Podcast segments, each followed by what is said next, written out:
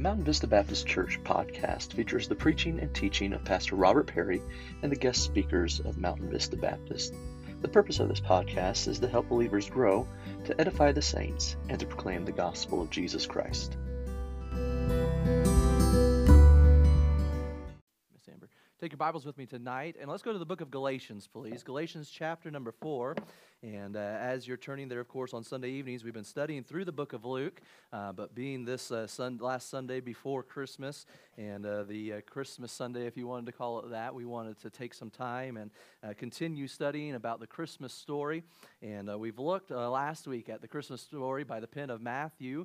this morning, we looked at it through the pen of Luke. And as we went and kind of interweaved that through our Christmas musical, Tonight we're going to see how Paul addresses it here as he writes to the churches of Galatia. And as you're turning there, Galatians chapter 4, I just want to say thank you for everyone who participated in any way to help make sure that the events of this morning uh, went off the way that they did. We had a wonderful, wonderful morning, and I hope that you were blessed uh, through the music that was presented and the message as well. Thankful for Brother Brandon and his hard work in organizing the choir and the hard work of the choir to make plans and, and preparations to make sure that we were able to have what we had this morning. And uh, I'm thankful for those uh, who were here and thankful for those who participated in any way, inviting folks to, to be able to be here as well. We had a wonderful attendance in the first service, a packed house in the second service as well. There was only a handful of seats available. And uh, most importantly, uh, we were able to see one saved this morning. And so we praise the Lord for that. And let me say, the reason that was ha- that happened is because someone took time to invite someone, and uh, that's why we're so we're so uh, uh, uh, so high on trying to invite others to be a part of your church and to come and visit a service. You say, "I'm just nervous about inviting somebody." What if they tell me no? Well, what if they tell you yes? They might just come and they might just come to know Christ as their personal Savior and, and their life be ever transformed, not only here, but for all of eternity as well. And so we praise the Lord for his goodness and all that he's done here through Mountain Vista this day and look forward to finishing out this night, uh, honoring him and glorifying him in his word. In Galatians chapter 4, verse number 4, the Bible says, But when the fullness of time was come, God sent forth his Son, made of a woman, made under the law to redeem them that were under the law, that we might receive the adoption of sons. Our Father, we thank you tonight for the opportunity to once again be in your house. And I'd ask now, God, that you just help us to uh, be in tune with your word, that your spirit would guide us. Give me the words to speak as I deliver the message here this morning, this evening. And, and Lord, I just ask now that you uh, would help us to remain focused this season on why we celebrate uh, the get togethers are wonderful, the presents are wonderful, but the most wonderful thing that we could focus on is your birth and your love for us expressed in the, the gift of your Son. I ask now, God, that you'd be honored and glorified through everything that is said and done here tonight, that your will would be accomplished. And Lord, we ask that uh, you be able to see your hand moving mightily through this place tonight. We ask these things in Jesus' name. Amen. As we've heard already several times today, that this season is a time to celebrate and it's a time of joy uh, because of the fact that our Savior has been born. Two, uh, thousands of years ago, the Savior came and was born in that lowly manger. And what a privilege it is for us to gather at this season to be able to consider his birth and to praise him for all that he's done, just to maybe hit that reset button once again. I mean, here we're coming to the end of this year, right? And of course, the, uh, the New Year's upon us. Everyone seems to make New Year's resolutions and they want to uh, do things differently or change different things or whatever the case might be, or start doing things that they know they ought to be doing that's kind of fallen off the card a little bit.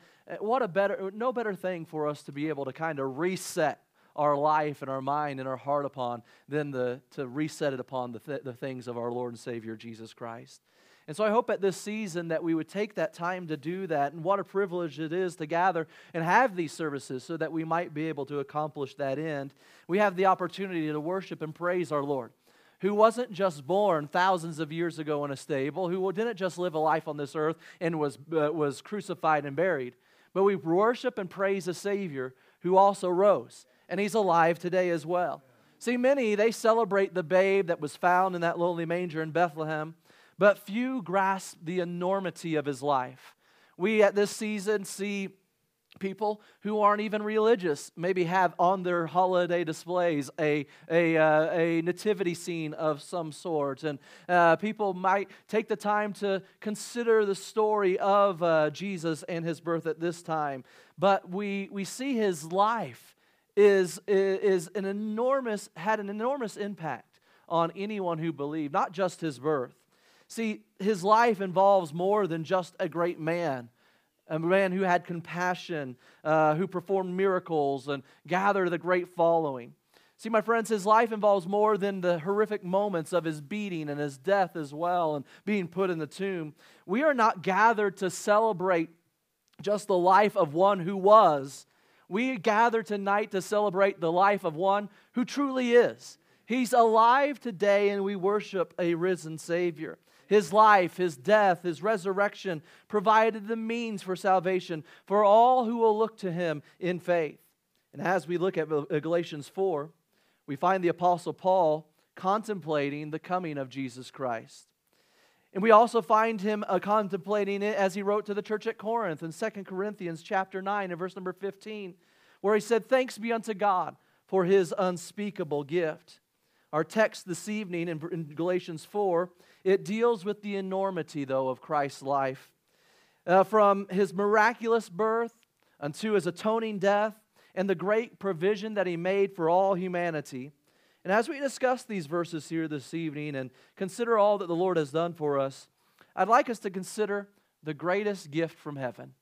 The greatest gift from heaven.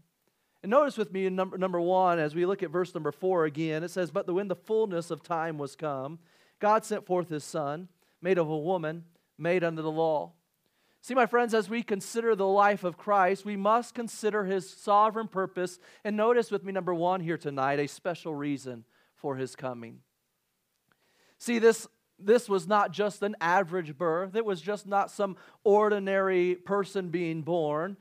Uh, just wasn't another baby being born to just another Jewish family of that day. He was no ordinary child, for as we even discussed this morning, he is the Son of God, Emmanuel, come to be with his people. Jesus came to this earth to fulfill the sovereign plan and the sovereign purpose of his, uh, his Father, the Almighty God. And we find this special reason for coming to this earth and for his birth, as is declared in verse number four, we see that the special reason was a sovereign reason. Notice with me again in verse number four. But when the fullness of time was come, God sent forth his Son. Paul spoke of the fullness of time here in Galatians 4 4, revealing that moment, a moment predetermined by God that Jesus would come to this earth. Think with me back to creation. Adam and Eve in the garden, they had a perfect relationship with God and they communed with God on a daily basis. But when sin entered into this world, uh, their, their, their relationship with God was severed, and they were separated from God because of sin. And as Adam and Eve are parents of the entire human race, we find that their sin has been passed down upon us as well. In Romans chapter 5 and verse number 20, it says, As far as by one man sin entered into the world, and death by sin, so that death passed upon all men, for all have sinned. And in the beginning, all was as God planned for it to be. He had a perfect relationship with his creation. But when they took of that forbidden fruit and sin entered in, it messed everything up. And early in the garden, God would even prophesy of how he would make a way for mankind to be redeemed. In Genesis chapter 3 and verse number 15, he said, I will put enmity between thee and the woman, and between thy seed and her seed, and it shall bruise thy head, and thou shalt bruise his heel. And while, my friends, this was the first mention of the coming of Jesus, it was still not time for him to come. For we see the special reason in his coming was a sovereign reason. But the special reason for his coming was also a selected reason, my friends. See, although in that first mention in Genesis chapter 3 of the coming Christ as Savior, it was not the moment of his sovereign plan. Before God created Adam, he knew that Adam would sin. He knew that sin would enter into the world. And the Bible teaches that Christ is the Lamb of God that was chosen to be slain before the foundations of the world. That means that before God ever created Adam and Eve, before you and I were even a thought in one of our, uh, our parents' minds, God already had created a plan for us to be able to be redeemed and to be brought back to Him. And see, my friends, the coming of Christ as a sacrificial atonement for sin was planned of God before He created the world in which we live today. Aren't you glad that we serve a God that isn't taken by surprise? We serve a God that isn't uh, trying to reel and trying to grasp at straws to get things back together. The plan of Jesus Christ and his miraculous birth was God's plan from the beginning. We cannot celebrate Christmas apart from a genuine awareness of God's sovereignty and his, his eternal plan. Christ came to fulfill that plan. And that's what we read here in Galatians 4 and verse number 4 that as we consider this gift from heaven, it was given for a special reason. But number two tonight, notice also in verse number 4 that it was given as a scheduled resolve. In verse number 4, again, we see it says, when the fullness of time had come. As we'd already said, there was a moment that was predetermined by God Himself in eternity past that the Son would come into this world. And at that exact moment when God had planned, Christ was born into the world. Not any moment be- before, not any minute later, but at the right time. This was not some haphazard, accidental birth that Jesus had come. The sovereign of all the ages had planned for this time. And we find that there was a resolution of time as well. What does all this mean? When we read in verse number four that when the fullness of time was come, God sent forth his son. What does Paul speak of regarding the fullness of time? See, for centuries, prophets had prophesied about a coming Messiah, a Messiah that would come and redeem mankind of their sin.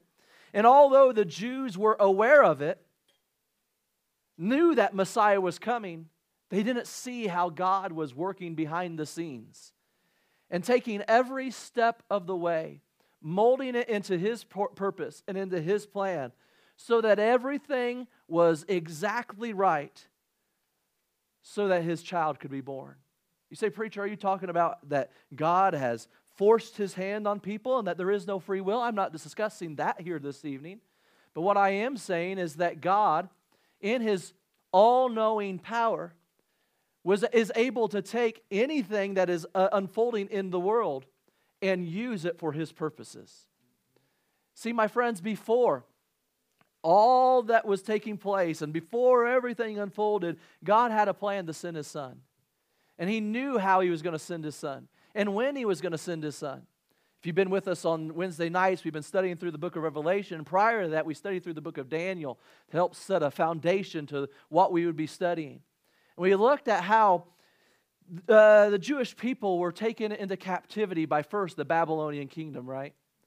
And then after the Babylonian kingdom, there was the Medes and the Persians, and then finally, then the next, the Greek Empire, and after the Greek Empire, the Romans. And, and my friends, as if you were alive in those days, if you were part of any of those kingdoms, especially of the elite of those days, I promise you, you are not thinking, God's using uh, me to uh, ultimately complete his plan. But that's exactly what he was doing while rulers and emperors and kings and, and uh, armies were gathering together thinking that they were accomplishing their will, God was using everything that was unfolding to ultimately accomplish His will. And we come to the time in between the Testaments when the Romans would take control of the known world at that time. And uh, we come into the, the Gospels and we find the birth of Jesus at a time where the Roman government was in control of the world as we know it. They felt like they had everything under their control and in their grasps. But God was using all of those events to make way for a coming Messiah. See, at the time of Jesus' birth, the Greek language known as Koine Greek was spoken throughout most of the known world. You know what that meant, my friends? That the message of Jesus Christ would have been easier to proclaim to everyone at that time, greater than any other time since the Tower of Babel and God confounding the languages. You see, my friends, where man thought they had grasp, a grasp on this world, where man thought they had an idea of what they were doing to set up their empire and set up their kingdom, God was using all of it to make way so that it'd be easier for his son's message to be proclaimed.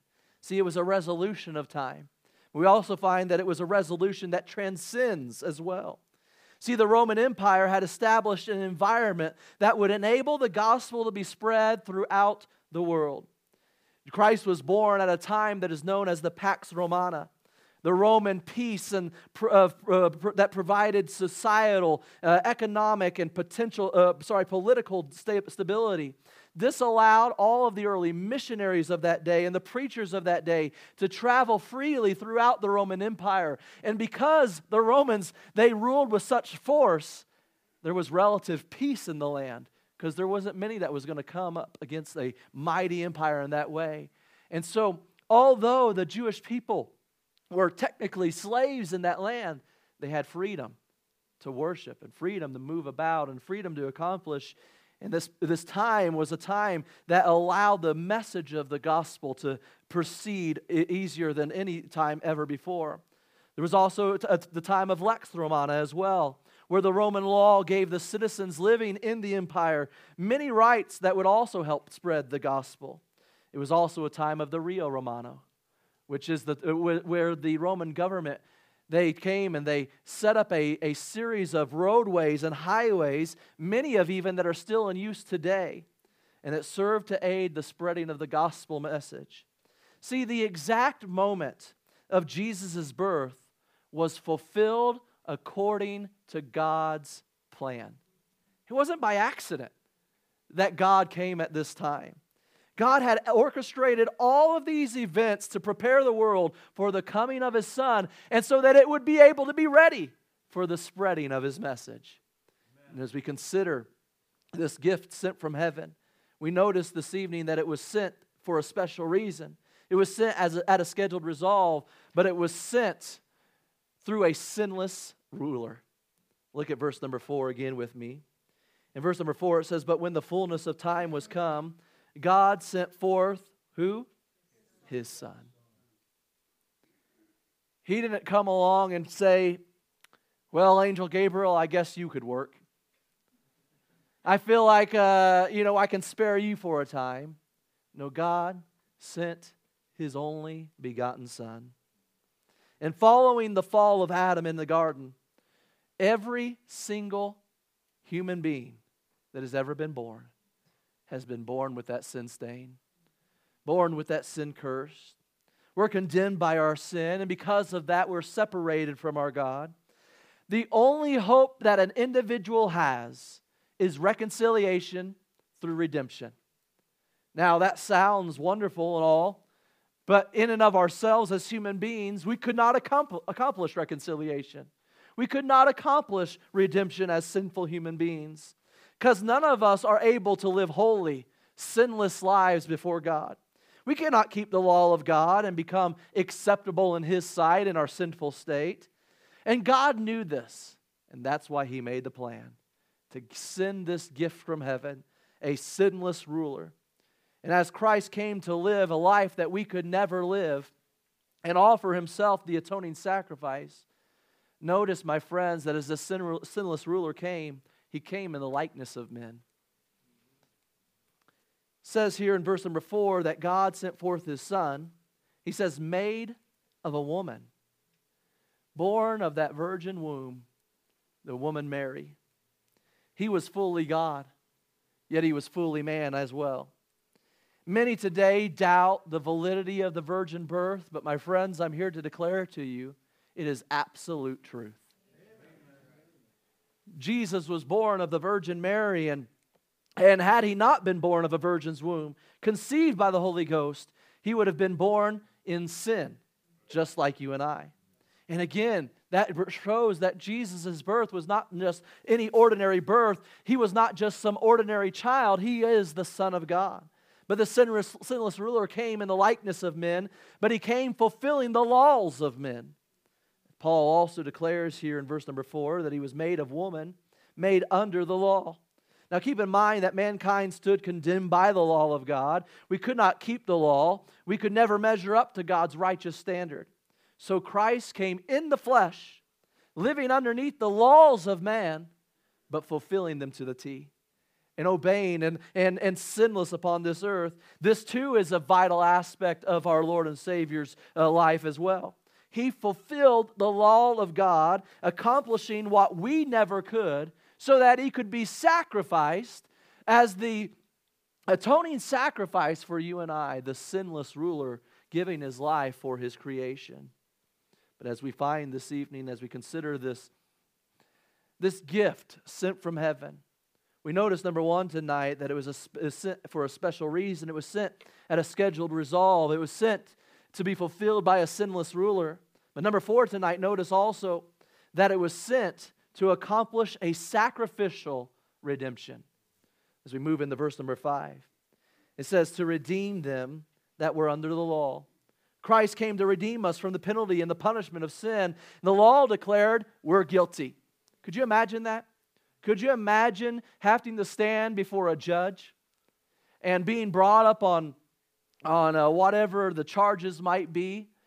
But worse than that, that the charges you're being brought up on were not just committed to someone out in the society of that day, but the charges you're being brought up on were committed directly against the judge you're standing before. Talk about a uh, troubling place you find yourself in. But my friends, that's exactly where you and I were that's where we stand without Christ. We stand before the judge, the God of the entire universe, our creator. And in our sinful state, we would have to stand before him and hear guilty. Now, guilty is bad enough. There's a sentence that has to be played out after that. And the sentence does not just last for a year or a few months or even several years or decades, but the sentence for sin is an eternal sentence. And the sentence for sin is an eternal sentence in a place called hell. And imagine if we were to stand in our sinful state before God Himself, having committed the sins that we and trespasses we have committed against Him personally. Because, my friends, I don't know if you understand this or not, but every sin that is committed is committed directly against our Lord. As we stood before God, guilty of the sins that we had committed against Him, and consider it with me. If we only sinned one time a day, man, we'd be pretty good off, we'd be pretty well off at that rate. But if, if it were true that we only sinned one time a, a day, that's 365 sins in a year. And you multiply that by the length of your life, that's a lot of guilty counts that are up against you. And if we had to stand in our sinful state uh, before the God of the universe, the eternal judge, and we find him declare that we are guilty, and he casts us off for the sentence of eternity in hell. What a horrific situation that would be. But that's exactly why God sent his son, so that we wouldn't have to experience that.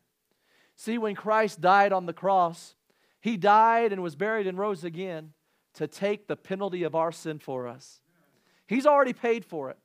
And if we accept Christ as our Savior, we find that we will be redeemed through his sacrificial death. Notice that Paul declares that, that the ransom has already been paid.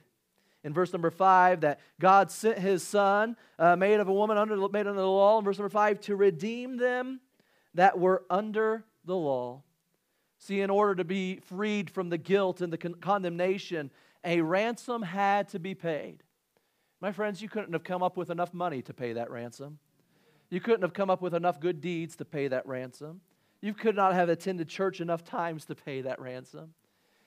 The only thing that could pay the penalty of our sin was the perfect blood of our Savior, Jesus Christ.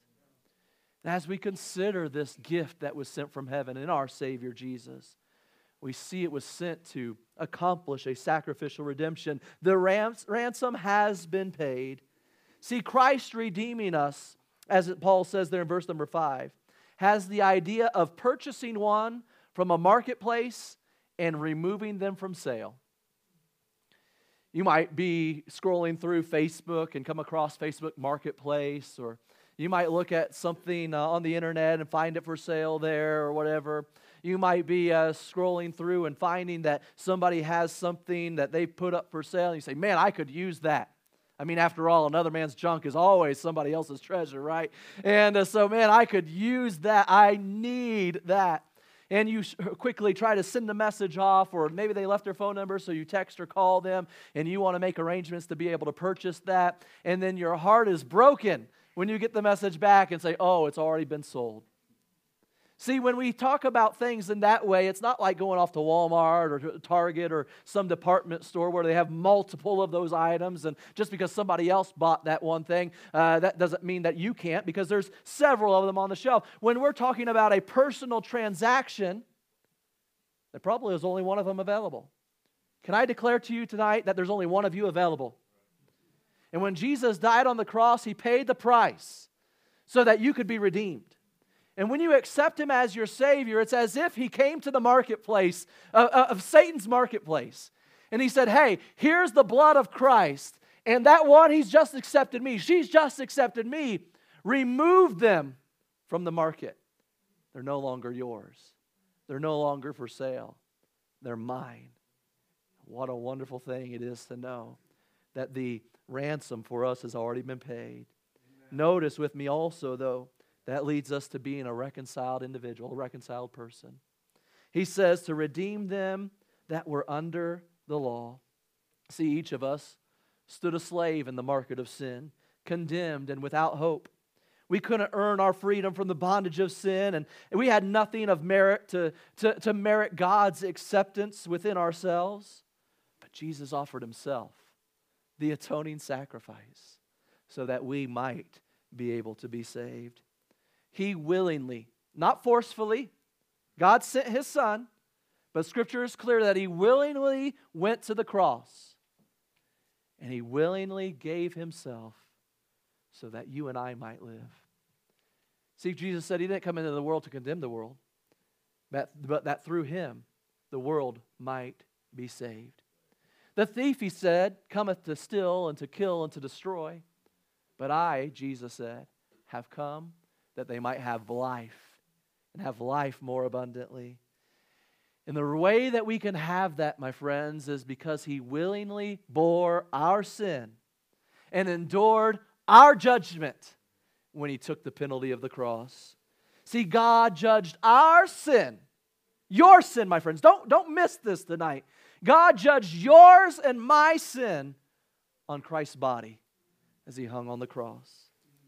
And through that, Jesus secured our redemption as he bled and he died on the cross and rose again for our salvation. In him, we find forgiveness. In him we find reconciliation and redemption from sin and reconciled back to God. 1 Peter 1, verses 18 through 21 says, For as much as ye know that ye were not redeemed with corruptible things, as silver and gold, from your vain conversation received by traditions from your fathers, but with the precious blood of Christ, as a lamb without blemish and without spot who verily was foreordained before the foundation of the world, but was manifested in these last times for you, who by him do believe, uh, I'm sorry, who by him do believe in God that raised him up from the dead and gave him glory, uh, that your faith and hope might be in God. Ephesians 3, I'm sorry, verse 1, chapter 1, I'm sorry, verse number 7 says, In whom we have redemption through his blood, the forgiveness of sins according to the riches of his grace. My friends, we find that as we consider the gift that has been sent, this gift from heaven, it was sent for a special reason. It was sent at a scheduled resolve. It was sent through a sinless ruler. It was sent to accomplish a sacrificial redemption. And it was sent so that we might attain a supernatural rebirth. Notice the last part of verse number five with me. He said in first part to redeem that, that were under the law. But the last part of verse 5 says that we might receive the adoption of sons. See, our adoption, our adoption through the atoning sacrifice that Christ affords to the believer, it is a new supernatural position that is accepted by God. In Christ, he said we receive the adoption of sons. Literally, we are placed within the family of God. That's what the scripture is saying. That when we trust Christ as our Savior and His finished work, the whole reason He was sent in the first place, so that we might be able to be saved, when we trust Him as our Savior, we are literally placed into God's family. Now, in the ancient world, the family was based on a Roman law called uh, patria potestas. That means this the father's power. See, the law gave the father absolute authority over his children so long as the father lived. He could work them, enslave them, he could sell them if he wished. He could even pronounce the death penalty upon them if he chose to. Regardless of the child's adult age, the father held all power over personal and property rights as well for their children. Therefore, someone being adopted into a family was a serious matter. It wasn't something that was just taken lightly. Even though it was so serious, it was something that was common practice to ensure that a family would not become extinct, in fact. In those days, the way they made their living, they would need laborers, and so it was cheaper to have children or to adopt children to be your laborers than to pay somebody to be your laborers. And if a man was unable to have a, a son, maybe to continue their family name and such, they might adopt someone officially to be able to accomplish that. And when a child was adopted, three legal steps were taken. See, my friends, when a child was adopted, the adopted son was adopted permanently. That means that there was nothing that could change that. He couldn't be adopted today and then disowned the next day. He became the son of the father, she became the daughter of the father forever, and nothing would change that. He was eternally uh, secured as the child or the son, or she was eternally secured as the daughter. See, uh, thir- uh, secondly, the adopted son immediately had all the rights of a biological son in the new family. So, if the uh, biological child had certain rights that they held, then the new adopted child had the same exact rights, same uh, inheritance promised to them, and so on and so forth. But thirdly, the adopted son also completely lost all rights in the old family as well. You say, Preacher, why do you bring that up? We've got to consider who Paul is writing to in the time he is writing. And God led him to use this terminology not by happenstance. Because everyone that was reading what Paul was writing in those days would have immediately understood what it meant for a believer to receive the adoption of sons into the family of God they would immediately understand that because we trust Christ as our Savior, we become part of the family as an adopted child, and that means that we are God's child permanently. Amen. Nothing's going to change that. We can't go back. God's not going to disinherit us, He's not going to kick us out and say, I don't like you anymore. There's nothing that could separate us from the love of God, Paul would write in the book of Romans. He said, secondly, the reason he said that is because the adopted son immediately had all the rights as the biological one. Hey, my friends, let me ask you a question. Who was the only begotten Son of God? Jesus Christ. God Himself. That means that as a child of God, we are joint heirs with our Savior. We are able to receive the same inheritance. We are able to receive the same possessions that our, our, our Savior Jesus Christ has. That, that means we're going to experience heaven one day. That means we're going to experience a, a communion and a, a relationship with God forever and ever. But thirdly, he said the adoption of the son it means that we, they completely lost the rights of the old family.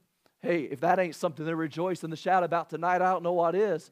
Because in our sinful state, the Bible tells us we were dead in our trespasses and sins, the book of Ephesians says. And therefore, as a sinner, we were of our father the devil, the Bible even says. And what I'm trying to say this evening is this that when we accept Christ as our Savior, our past is gone.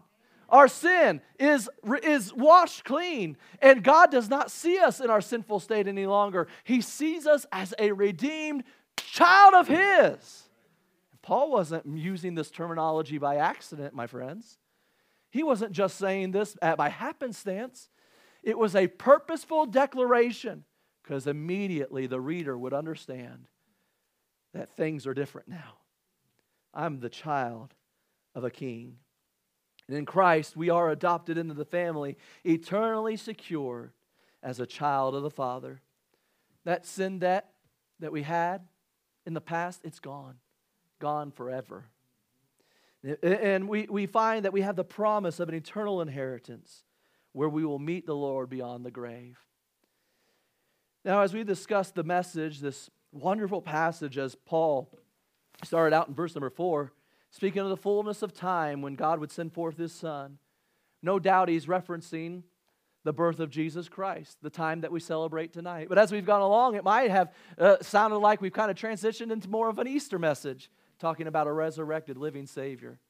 But as, I've, as I even mentioned this morning, without the birth of Jesus, there would be no resurrection, there would be no Easter.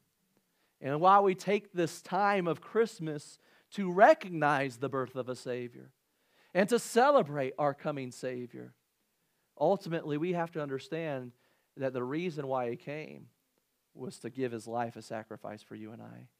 You've heard the song, Born to Die, and that's exactly why Christ came, so that He might give His life so that we might be saved. And every year we celebrate the birth of Christ. And when we think about a birthday, many a times that means that the one that's celebrating the birthday gets the gifts. But truly, we were the ones that received the greatest gift.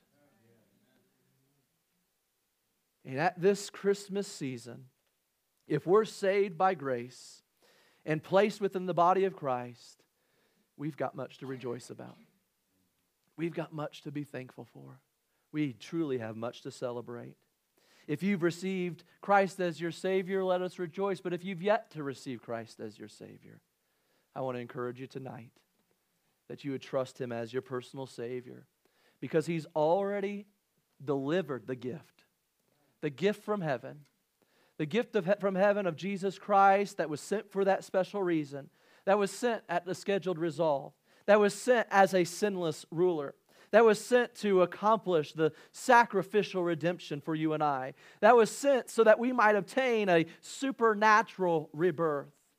My friends, if you don't know Christ as your personal Savior, I trust that you will call upon Him today as your Savior and Lord. Can I invite you to stand to your feet with me tonight? With our heads bowed and our eyes closed here this evening. Out of respect of others, we'll have this time of invitation, but I wonder how many here would say, Pastor, I know for sure that I'm saved. I know that heaven is my home. And if I died tonight, I know I'd spend eternity with Jesus Christ. Could I just rejoice with you? Slip your hands up and right back down. Hands all across this auditorium. We praise the Lord for that. Would there happen to be anyone here tonight who would honestly say, though, Pastor, I don't know for sure that I'm saved, that heaven is my home? I'm not sure that I've been born again and that Christ is my personal Savior.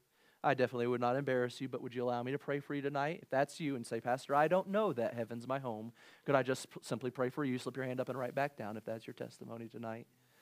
If you're here then this evening and you say, Pastor, I am saved, and I do know for sure that heaven is my home, I hope that the messages of today and this time that we celebrate at Christmas would just cause us to rejoice. It would cause us to be thankful it would cause us to be focused on who He is and all that He's done.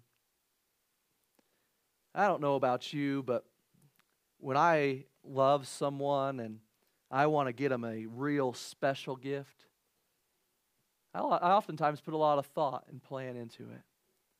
If we can't see the love expressed in the planning and the thought that God put into sending his, this special gift, his son, Jesus Christ. We are just not looking. The fact that he sent it for that specific, special reason, so that we might be able to be saved. It wasn't something that he just haphazardly threw together.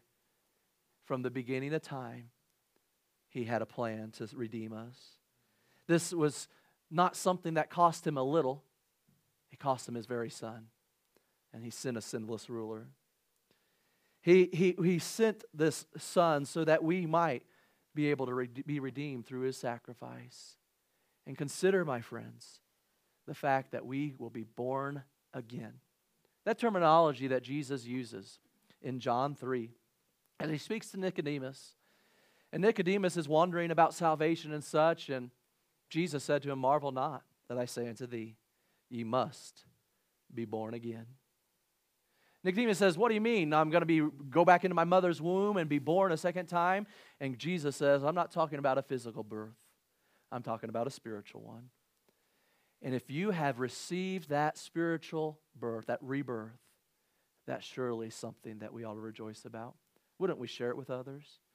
Who here would say tonight at this Christmas season, as we've considered the messages this evening and this morning, you'd say, Pastor, please pray with me that I would never lose the wonder and the awe of what Christ has done for me. Could I pray with you tonight? Hands up all across the auditorium. I'm going to pray, then the piano is going to begin to play. And if the Lord's spoken to your heart and you'd like to come to the altar, if you're able to kneel, I'd encourage you and invite you to do that. But if you're unable to kneel, maybe right there in your seat, you'd call out to the Lord and lift up your heart to Him as He's spoken to you tonight through His Word. Our Father, we thank you so much for this evening. Thank you for your goodness. We thank you for the fact that you willingly sent your Son. We thank you for the fact that Jesus willingly came to die for us. The fact that it was for a specific reason and that it was a time that was specifically planned, and that it wasn't by chance, and that it was one that could redeem us, your sinless Son, that He was willing to be sacrificed for you and I so that we might experience being born again. Now, Lord, I ask now that you have your will and your way in this invitation, that you be honored and glorified through it all. And we ask these things in Jesus' name. Amen. As the piano plays,